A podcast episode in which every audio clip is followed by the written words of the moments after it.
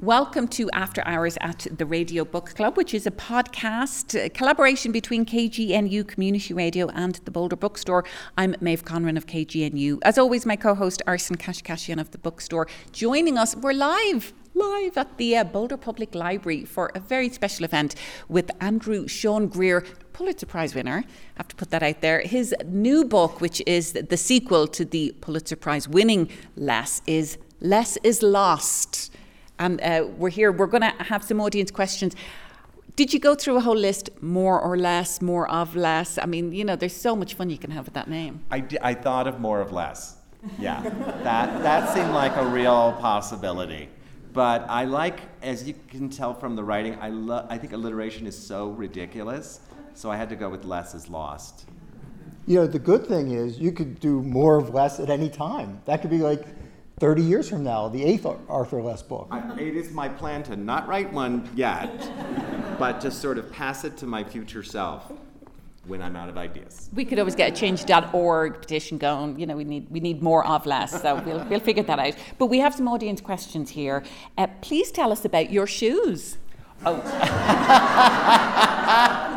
oh poor, poor, poor listening audience. They're super bright blue, stretchy sock sneakers that I got at a secondhand store in San Francisco because I have a bunion. We should get a picture of the shoes, We not will. the bunion. You'll for get a the- picture of the shoes. For the website. A pity we couldn't get a smell of the air freshener that's going with the book too. There's so many different senses been stimulated yeah. by, by Andrew Sean Greer this evening. But I have a bunion too, and I'm fascinated by your shoes. I recommend it. It's so see how stretchy it is? You know, nothing can go wrong. and if you scotch guard them, as I did about an hour ago, you can probably smell that too. Um, yeah, you're you're free in the world. very Lessian, I might add, because I love how you've made you know less into so many very the use of language around the word less. So they're they're very Lessian, I would say. Yeah, they they're vulgar, which is how I like to dress. But we have more questions from the audience. Yeah, I like this one. Do you feel extra pressure when writing a sequel to a book that won the Pulitzer? Like, is this book not a success if you don't get the Nobel Prize? No, no, no, that's great. That's a great question because I'm good. I'm good. I don't need any other awards. Give them to other people who have who have other books. I got. Winning, I have to tell you, winning the Pulitzer Prize is so fantastic. I don't need anything else. Tell us the story of where you were when you heard that you had won the Pulitzer Prize. Oh, it's so embarrassing. Um, I was working outside of Florence at an artist residency, director of the place, but I worked for a baronessa, and um, who's 96 now. She was probably 92 at the time, and she had an incontinent pug who would decorate the kitchen while we were having dinner. We were all very used to it, but Margaret Atwood was coming. And I thought, this won't do. So I ordered some diapers from China that had like suspenders on them and had like rhinestones and rainbows. And I thought the Baronessa will like that. So this was my first night training the dog to wear the diapers. And I just tucked the dog into bed with the Baronessa when I went downstairs and my boyfriend showed me his phone that said, that had the, the headline from the San Francisco Chronicle, I don't remember what it was, about the Pulitzer Prize. And I said, well, that's not true. And I looked at my phone because I don't know when the Pulitzer Prize happens. You know, it was not something I thought about. And uh, it was full of uh, all kinds of emojis and calls. And it was all like fireworks, dancing lady, watermelon, you know, not helpful. But I did see that Michael Chabon had called me, who's a friend of mine who'd won the Pulitzer Prize in 2001, I think. So I called him. And he was like, Am I the person telling you? yes, because they like don't call you. You're just supposed to be tuned, I guessed. I wasn't. I was with the pug. That, se- that segues perfectly into another question from the audience.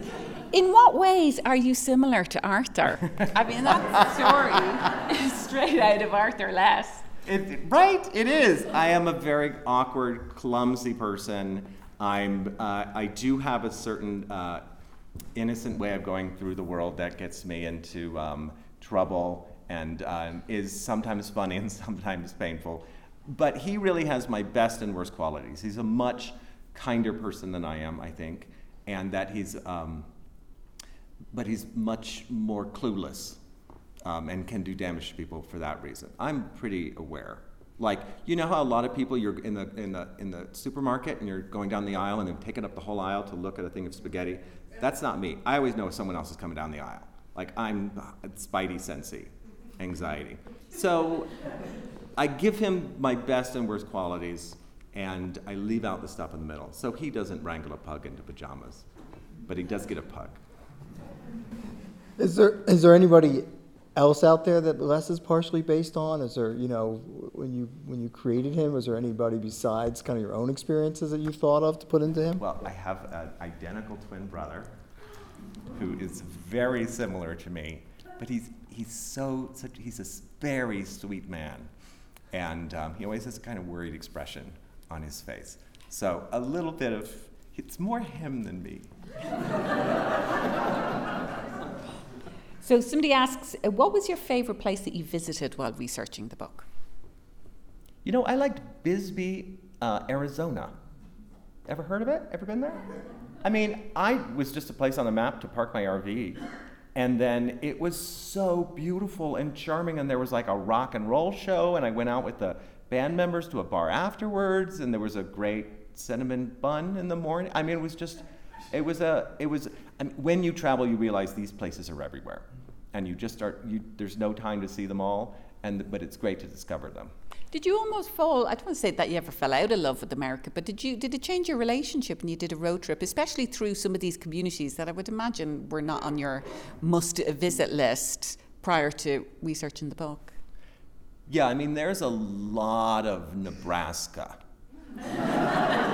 Like america doesn't show it on the map but america is 70% nebraska. Uh, although I did go line dancing in Nebraska, that was fun. Uh, but there's, I've taken out the long stretches that we've all done in a road trip where it says, you know, no gas or water 100 miles, and you think, uh, this is the end. How did you start those conversations on your road trip? One of our, one of our uh, people in the audience wants to know.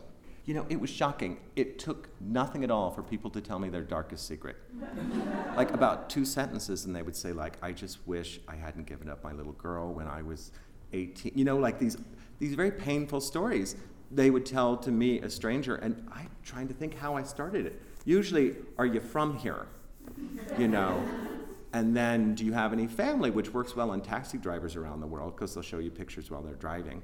Um, but it brought tears to people because a lot of people do have family, they, gave up a child or they don't know their parents, they were also adopted. That was a lot of stories.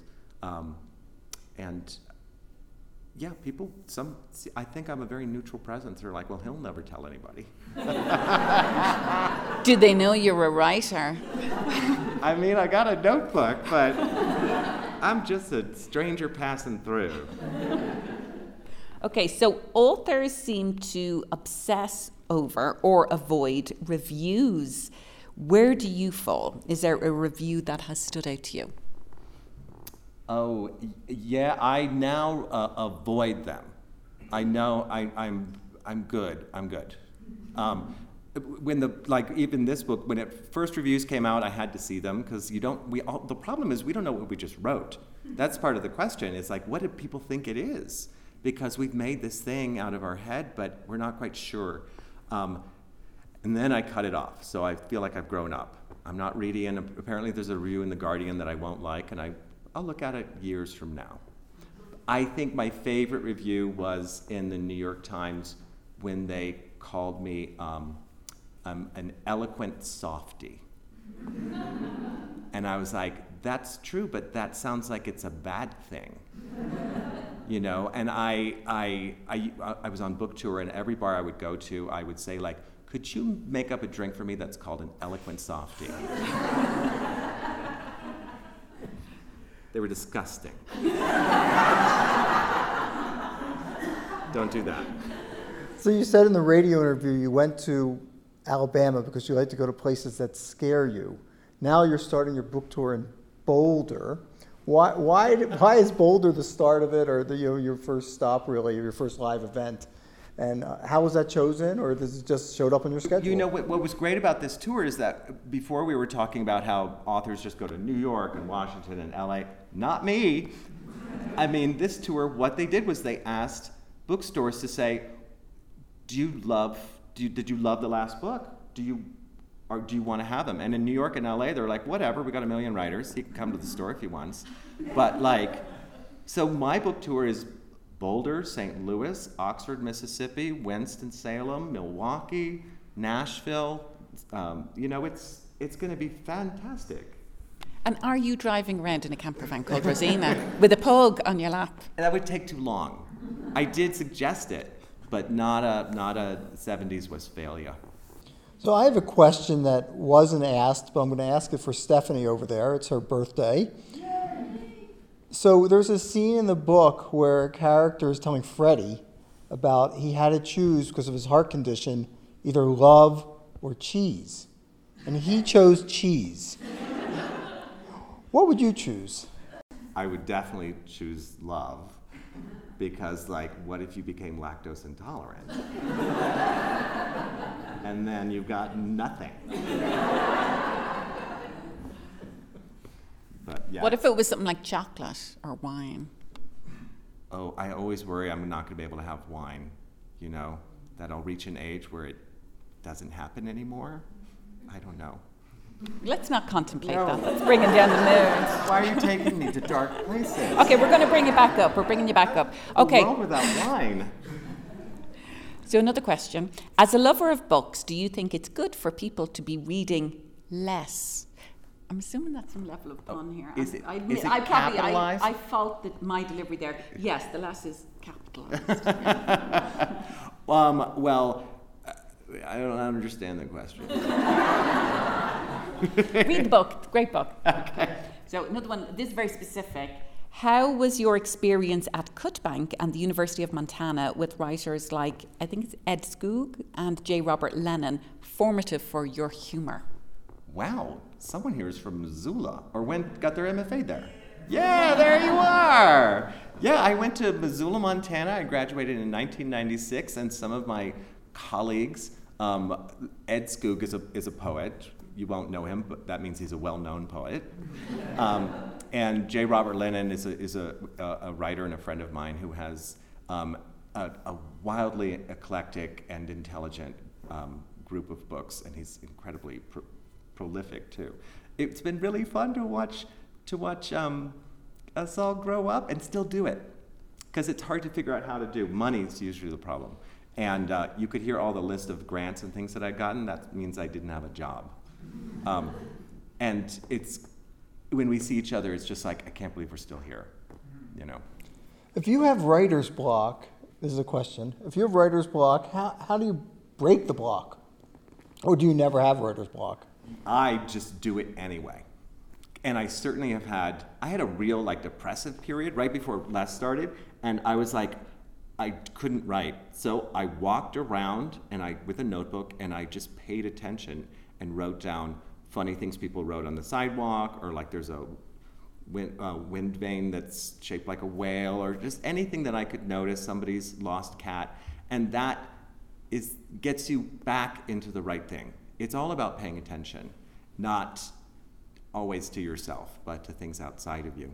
And do you pay attention then, you know, what people are saying? Because some of the phrases in the book are just so funny, and I wonder these things that you've picked up. Like there's a woman who says, I can't remember what the context was, if it's her catchphrase or philosophy, and hers is no, no, no, but it's K N O W, no, N O. So, no, no. I, I can tell you where that came Okay. from. That was that was my, my uh, something that I wrote in a previous novel one night when I was sitting and thought I was such a genius, and I was at the end of the paragraph I wrote no, no, no, and then the next morning I looked at it and I was like, that is crap. and so when I thought of what a funny philosophy would be, it was like, oh, I got one. Well, unless Less keeps saying no, no, no with three N's. Yes. Which is hilarious. I've tried to read that aloud and it doesn't really make sense. Do it in German. Yoda German. Okay, this is a long one, so I hope I deliver it right. this is a question from the audience. I teach AP Lit, and we just finished covering narration and point of view. Less is one of my favourite narrative point of views because it made me think about how our faults are affectionate through the lens of people who love us. So, how did you decide on the narration style in Less? Did you experiment with any other points of view or narrators? Thank you, the person wrote, wow. because they're appreciative of your answer. Wow, what a, it's a very smiley technical face. question. I'm glad there's a smiley face. I'll keep it short because this is boring if you don't care about this kind of thing. Um, luckily, I, I only, I always knew the way I wanted to write less. Um, I knew that if I was going to make fun of the character, that it could, it should be from someone outside of him. That would be funnier that way, because if he makes fun of himself, it, there's some self pity to that. I was beyond me, um, and it's a it's also great because it's a narrator who can sometimes be omniscient, sometimes go into Less's head somehow magically, and then also be his own character in the book, which means I've got like three points of view in one. That's very flexible. Did you always have Freddie? I mean, did you know that? Like, how, how long did it take you to come up with that particular point of view as, as Freddie, or was Freddie come up at the same time as Less? they came, they came up together. They were in the first version of this. It was an omniscient narrator, much serious, much more serious book. Less was, and they were both characters. So, um, so when I made it a comedy, it just seemed obvious to me that that that that's the narrator. Also, it was helpful to make Freddie an English teacher, maybe an AP English teacher, because then I could put in all kinds of literary jokes that readers would some readers would get. And this one's full of uh, Less's is full of American literature jokes. Like there's a lot of Moby Dick. you know, I was in the store today and I just heard these two women talking. They were probably in their 20s, and one of them said to the other one how terrible Moby Dick was. There was just 10 pages at the beginning of story and 10 pages at the end and 500 pages of whale in between. and, and I, I didn't say anything. I was like so tempted to say like she's wrong, but I have to say like I had read some of it in AP Lit in in in high school and I hated it, and then I reread it for less. I reread a lot of American literature, and it is a hoot. No one said it's hilarious. like everyone's like it's the most important book. No, it's not important. It's hilarious. He's kidding. And I think once I understood that, it was all, I just, I, I, I read it all at once. It was a joy. You know, so that kidding is part of like where I think readers do have some problem with comedy. Do you have people who've misread less or not realized it was supposed to be funny? Yeah, usually it's in a form like this, when the Q&A, where someone, where I get accused of, of something, of not being funny often. But like, okay, so not like, not everybody gets the joke.